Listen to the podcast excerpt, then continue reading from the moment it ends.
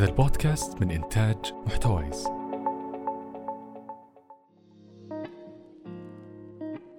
أهلا وحياكم الله في الحلقة الثانية من الموسم الثالث لبودكاست بصراحة. في هذه الحلقة راح نحاول نجاوب على سؤال كيف تبني منتجك الأولي؟ كثير ما تزاحمنا الأفكار العظيمة واللي نعتقد أنها عظيمة من وجهة نظرنا ونبدأ نفكر كيف ممكن نحول هذه الفكرة إلى منتج حقيقي قابل للبيع أو الاستخدام وكثير ما نتعامل اليوم مع منتجات تعجبنا وتبهرنا ويكون خلفها أفراد متخصصين جلسوا سنوات في تصميم وبناء هذا المنتج. سواء كان هذا المنتج ملموس مثل الجوال أو اللابتوب أو حتى كوب القهوة اللي إحنا نشتريه، أو كان هذا المنتج غير ملموس مثل الأنظمة التقنية أو التطبيقات وغيرها. لكن يا ترى هل هذه المنتجات بدأت بصورتها الكاملة مثل ما هي عليها اليوم؟ الجواب لا. خليني أقول لكم سر. كل منتج عظيم بدأ بمنتج أولي. إي والله ما أمزح استضفنا في هذه الحلقة بدر ورد المؤسس والرئيس التنفيذي لتطبيق لمسة التطبيق الرائد للتعليم في مرحلة الطفولة المبكرة على مستوى الوطن العربي سألنا بدر هل قمت بعمل دراسة سوقية مكثفة قبل البدء ببناء المنتج؟ وكيف ساهمت هذه الدراسة على تحسين تصميم المنتج الأولي؟ لما بدأنا في 2013 كان الوضع غير دحين. يعني كانت المعلومات اللي متوفرة من ناحية دراسات وأرقام وإحصاءات مرة محدودة. بس حرصنا إنه يعني نشتغل باللي كان موجود. ففعلا جمعنا معلومات يعني كم أعداد الأطفال اللي تحت في مرحلة الطفولة المبكرة على مستوى السعودية على مستوى الخليج على مستوى الوطن العربي على مستوى العالم. وبعدين أخذنا معلومات تانية زي عدد الأجهزة أو الأجهزة الذكية يعني بالذات. مين متوفر عنده؟ كم عدد الناس؟ أو النسبة اللي متوفرة عندهم البنية التحتية للانترنت ومعدل عدد الأطفال في العوائل وكذا وكذا. وجمعنا هذه المعلومات اللي كانت متوفرة إنه عملنا دراسة سوقية مكثفة بال... باللي كان متوفر في هذاك الوقت. طبعا دحين الوضع اختلف ما شاء الله تبارك الله في كمية معلومات ضخمة الآن تساعد أي فريق إنه يعني تكون دراسته أقوى. آه فعملنا هذه الدراسة وبناء عليها قدرنا نطلع بتصميم آه أولي. يعني التصميم الأولي يكون مرة مهم إنه إيش تبغى تحط في ال... في ال... في التصميم المنتج الأولي في انطلاقته. وفعلا يعني الدراسة السوقية ساعدتنا آه إنه نحط البنية التحتية للمنتج اللي اليوم وصل لأكثر من 17 مليون طفل على مستوى آه العالم. فيعني مهم جدا لأي فريق وأي صاحب فكرة إنه يبدأ بالخطوة هذه برأيي الشخصي. محمد الدوسري الشريك المؤسس لمنصة ساري والمتخصصة في توريد السلع الغذائية بالجملة لقطاع الأعمال من خلال الأجهزة الذكية. ابتداء من كرتون المعلبات وحتى شحنة غذائية كاملة. محمد تحدث عن أهمية عمل دراسة سوقية مفصلة للمشروع ككل قبل البدء في تصميم المنتج. بخصوص عمل دراسة جدوى للسوق نعم تم عملها. والتركيز على أسئلة جوهرية كم حجم السوق؟ هل توجد منافسة كبيرة في السوق؟ ما اكتفينا بالعناصر الخارجية برضو العناصر الداخلية. هل الفريق قادر على قيادة المشروع من البذرة حتى التخارج؟ هل في شهية مفتوحة في البيئة الاستثمارية لهكذا مشاريع؟ هل في جهود حكومية وتحرك على مستوى نطاق واسع لتصحيح القطاع اللي راح نشتغل فيه؟ ف مسحة سريعة للسوق والمتغيرات والمعطيات اللي فيه. لكن في نهاية اليوم دراسة الجدوى قد تكون تجريدية أو abstract إذا ما نزلت السوق وتم proof of concept أو تجربة المشروع.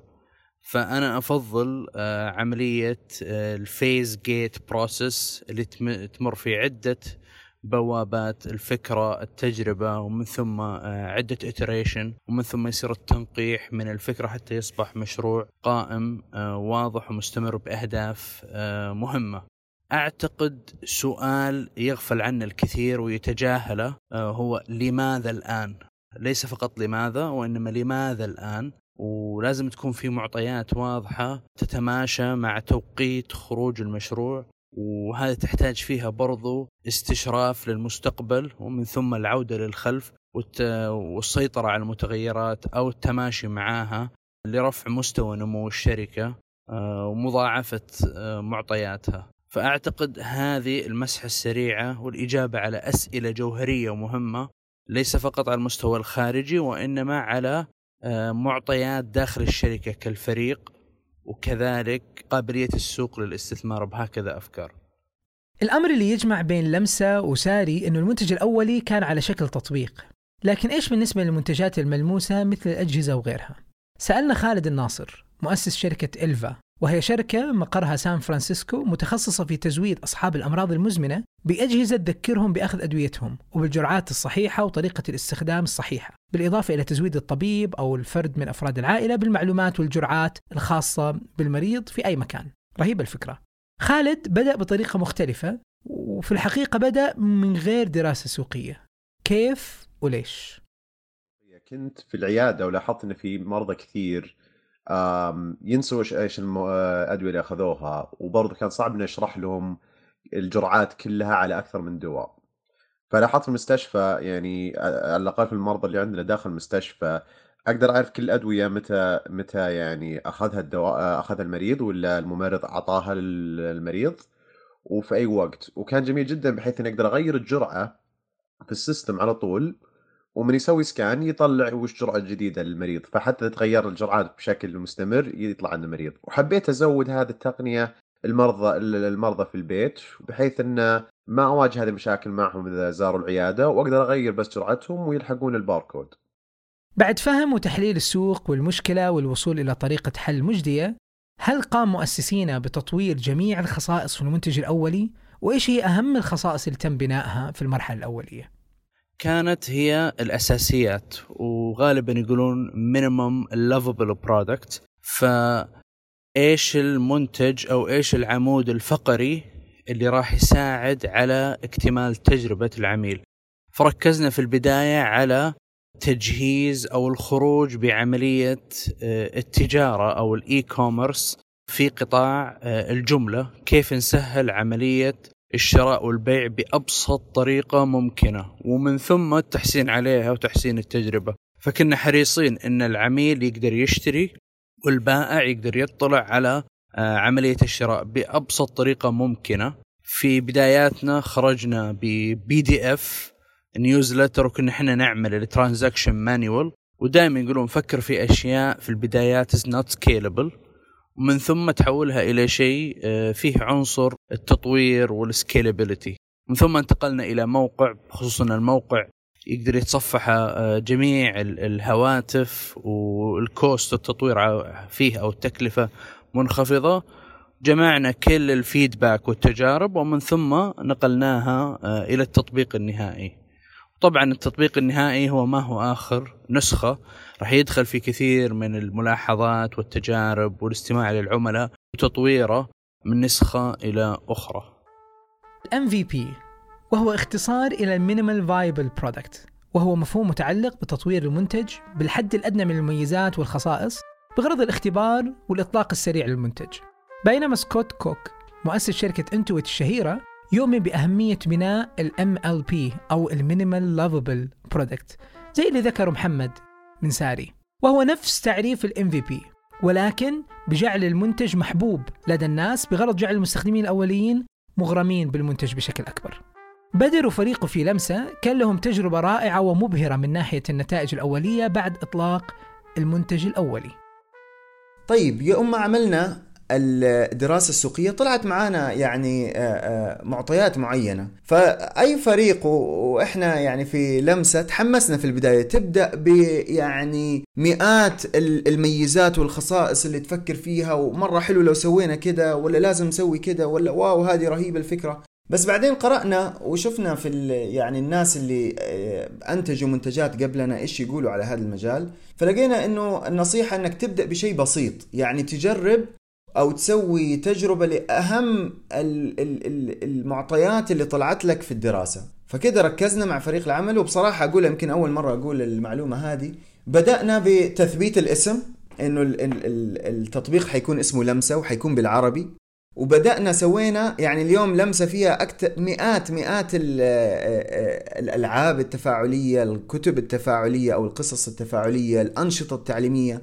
وملايين الناس يستخدموه بس بدأنا بصراحة حطينا قصة أو قصتين أتذكر. كانت بسيطة جدا جدا بس إنه فيها تفاعل يعني وفيها ألوان حلوة وفيها يعني آه، مادة حلوة ونزلنا التطبيق. والتست الرهيب كان إنه في أول يوم نزلنا ما في أظن ساعات بسيطة كده ولا التطبيق أخذ المركز الأول على مستوى التطبيقات في المملكة يعني في 2013 إحنا مستغربين يعني المنتج مرة بسيط بس طبعا بعدين رجع نزل بس اللي صار إنه قدرنا نكتشف إنه فعلا الناس حبت يعني بناء على الدراسات اللي سويناها ضربنا على الوتر الحساس اللي هو بالعربي تعليم للطفولة المبكرة بتفاعل. فقدرنا نسوي يعني تجارب كثيرة في منتج مرة بسيط ومن هناك الحمد لله بدأنا نطور ونطور بس المنتج الأولي كان مرة بسيط كان يختبر الاسم يختبر الشعارات ويختبر التفاعل. وأعتقد يعني أنصح أي فريق أو أي شخص عنده فكرة إنه تبدأ بأبسط آه، آه، يعني منتج تقدر أو تقدر تسويه عشان بس تجرب ويكون عندك أنت عارف إيش تبغى أو عارفة إيش تبغى تسوي أو إيش المخرجات اللي تبغى تطلعوها والتست اللي تبغوا تسووه من هذه المنتج الأولي. وبناء على الدراسات اللي اللي سويتوها آه، في الدراسة السوقية. من أهم الأشياء اللي لازم ننتبه عليها عند بناء المنتج الأولي هو القدرة على تحسين وتعديل المنتج بشكل سريع وغير مكلف.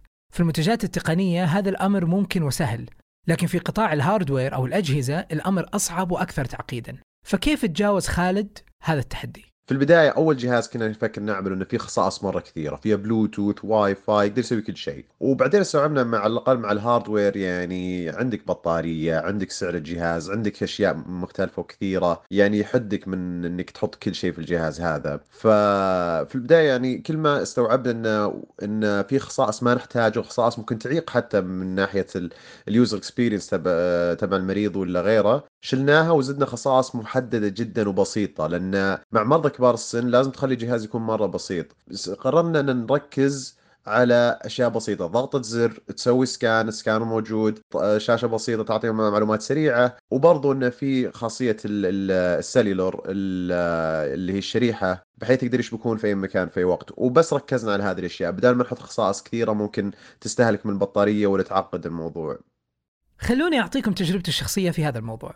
في عام 2014 قمت أنا وشركائي أحمد قاسم وصالح سماعنا بتطوير تطبيق لوندر وهو تطبيق متخصص في استلام آه، الملابس وغسلها عند المغاسل الشهيرة والمعروفة وتوصيلها إلى البيت في اليوم الآخر. فكرة التطبيق كانت سهلة ومباشرة وأنا متأكد في العديد من الناس فكروا بنفس الفكرة. لكن كان في عندنا تجربة مثيرة جدا للاهتمام في موضوع بناء التطبيق. لما بدينا في بناء المنتج ما استشرنا أحد ولا سألنا العملاء عن إيش الخصائص اللي هم آه ودهم إنها تكون موجودة داخل التطبيق. فرحنا بنينا تطبيق كامل متكامل. تقدر من خلال التطبيق إنك تحدد نوع المنتج. مثلا تقول والله أبغى أكوي هذا الشماغ بمرزام ويكون مثلا آه، عليه نشا. بينما الثوب أبغاه يكون غسيل من غير كوي على سبيل المثال. فتقدر إن أنت تخصص خصائص الغسيل بشكل مفصل لكل قطعة من القطع الموجودة. بعد ما أطلقنا التطبيق وبدأنا في إرساله واستكشاف رأي العملاء حوله اكتشفنا بأن العملاء ما أعجبهم التطبيق. ولما سألنا عن السبب كانت ردة الفعل بأنه اليوم في تجربتي الحالية كل اللي أسويه أني أخذ كل كيس الغسيل وأحطه في المغسلة وبعدين أخلي العد على موظف المغسلة. وهذه العملية ما تأخذ مني وقت ما تأخذ مني أكثر من ثلاث دقائق بينما التطبيق اليوم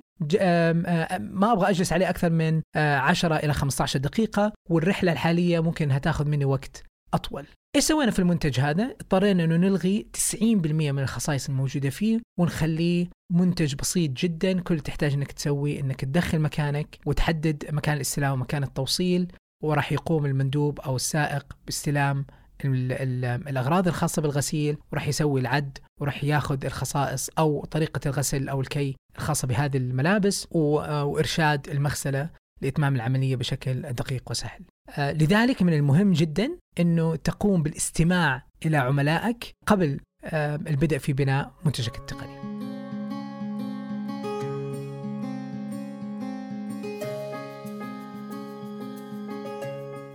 في سؤال مهم جدا أكيد توارد في أذهان كل رائد أعمال يرغب في بناء منتج الأولي، ويمكن هذا السؤال آه، يكون من أكثر الأسئلة اللي أشوفها وأقرأها على تويتر أو غيرها من المنصات اللي تجمع رواد الأعمال، والسؤال هو كيف قمت ببناء المنتج الأولي؟ هل من خلال فريقك التقني داخل الشركة ولا من خلال شركة خارجية بنظام التعهيد أو ال outsourcing؟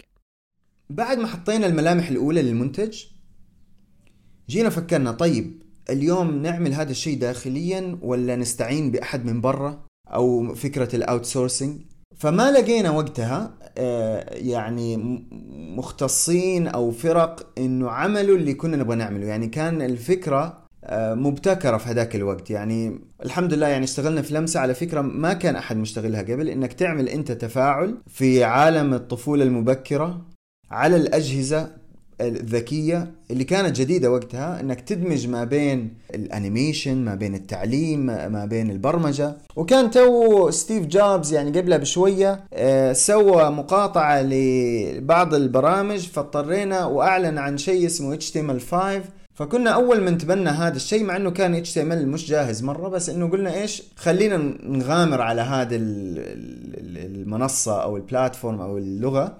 والحمد لله كان اختيار موفق يعني. فبس الشاهد من الموضوع إنه لو كنا حصلنا فريق مختص يعمل كل العملية هذه خارجيا أو يعني برا outsourcing كنا أعتقد مشينا في هذا ال- ال- الاستراتيجية ولكن ما حصلنا. فاضطرينا إنه نبني المنتج الأولي داخليا. وبعدين طلع قرار موفق بالنسبة لنا لأنه قدرنا نتقدم في هذه اللغة اللي كانت جديدة أو جديد استخدامها بهذه الطريقة. بنمط سريع جدا لأنه كان الفريق داخلي وقدرنا نبني ونبني ونتقدم بسرعة آه، يعني جدا آه، متفوقه بالنسبة للقطاع. فبالتالي ما في أنا أعتقد برأيي الشخصي ما في جواب صحيح إنه outsourcing أو داخليا. هو كله يعتمد على عوامل مختلفة على المنتج على الشريحة المستهدفة على هل هذا الشيء اتعمل قبل ولا لا. بس هذه كانت تجربتنا إنه ما حصلنا الشيء الخبرة اللي موجودة فقررنا إنه نبني هذه ال- الخبرات داخليا وننطلق منها.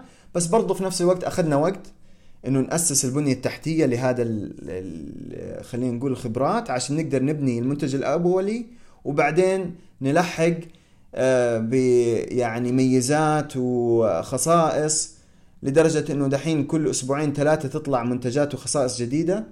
وهذا كله بناء على البنية التحتية اللي سويناها اللي تقدر تلبي لملايين الأطفال والمعلمين والأهالي على مستوى المملكة والوطن العربي. وهذه كانت تجربتنا في بناء ال- ال- المنتج الأولي.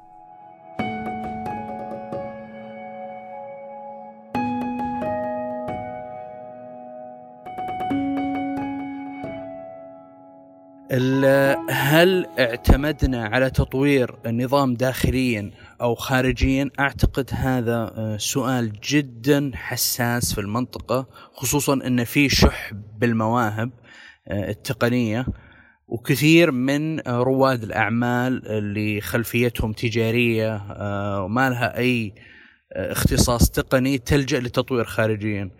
أعتقد أحد أهم أساسيات نجاح المشاريع خصوصا التقنية هو الحركة بسرعة. لازم تكون في منطقة الهايبر جروث إنك تتحرك بشكل جدا سريع. وإذا لجأت إلى تطوير خارجي راح يكون آه، أكثر من إنه محطات وما عندك سيطرة كاملة على التطوير. فأعتقد أن آه، وجود شريك تقني شيء جدا حساس، شيء جدا مهم، ليس للبدايات لأن الكل يقدر يبدأ لكن كيف تقدر تتحرك بسرعة؟ كيف تقدر تطور؟ كيف تقدر تسوي سكيلابيلتي كيف أنت تكون سيطرة على الأولويات اللي موجودة في آه، خارطة آه، المشروع؟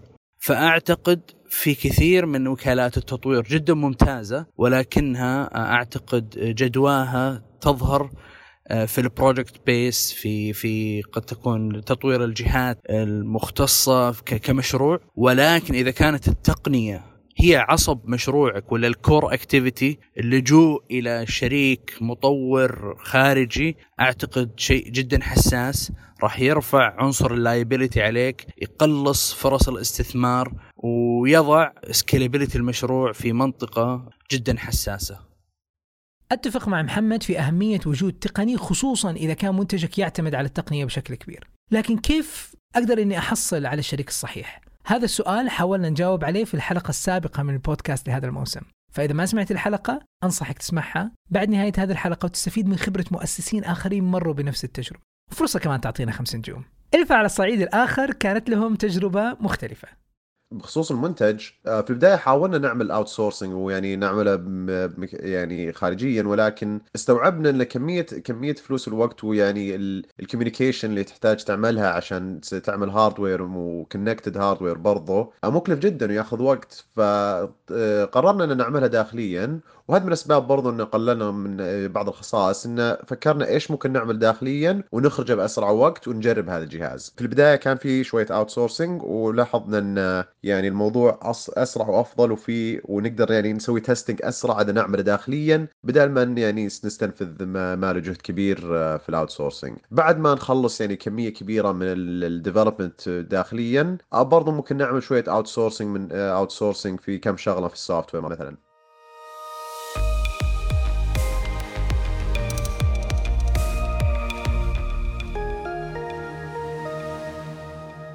الأفكار هي أكثر شيء مبالغ في قيمته. أذكر هالجملة خلال حديث للبروفيسور بيل أوليت المدير العام لمركز مارتن تراست الخاص بريادة الأعمال في جامعة MIT الأمريكية خلال معسكر التدريب اللي حضرته في كوريا الجنوبية قبل عدة سنوات. حديث بيل كان للتمهيد عن أهمية تنفيذ الأفكار واختبارها في السوق من خلال بناء منتج أولي قادر على قياس رغبة العملاء في استخدام المنتج أو شرائه لا تحرص مرة على فكرتك احرص على كيف ممكن تنفذ هذه الفكرة بالطريقة الصحيحة. شكرا لبدر ومحمد وخالد على مشاركتنا الحلقة ومحاولة الإجابة على سؤال كيف أصمم منتجي الأولي بصراحة. إذا أعجبتكم الحلقة شاركوها مع أصدقائكم ومعارفكم رواد الأعمال والعاملين في مجال ريادة الأعمال على الواتساب وشبكات التواصل الاجتماعي تويتر وفيسبوك وساوند كلاود وغيرها من المنصات. شكرا لمحتوايز على تسجيل وإنتاج ونشر الحلقة. كان معكم محمد الرزاز ونلقاكم في حلقة قادمة من بودكاست بصراحة. سلام.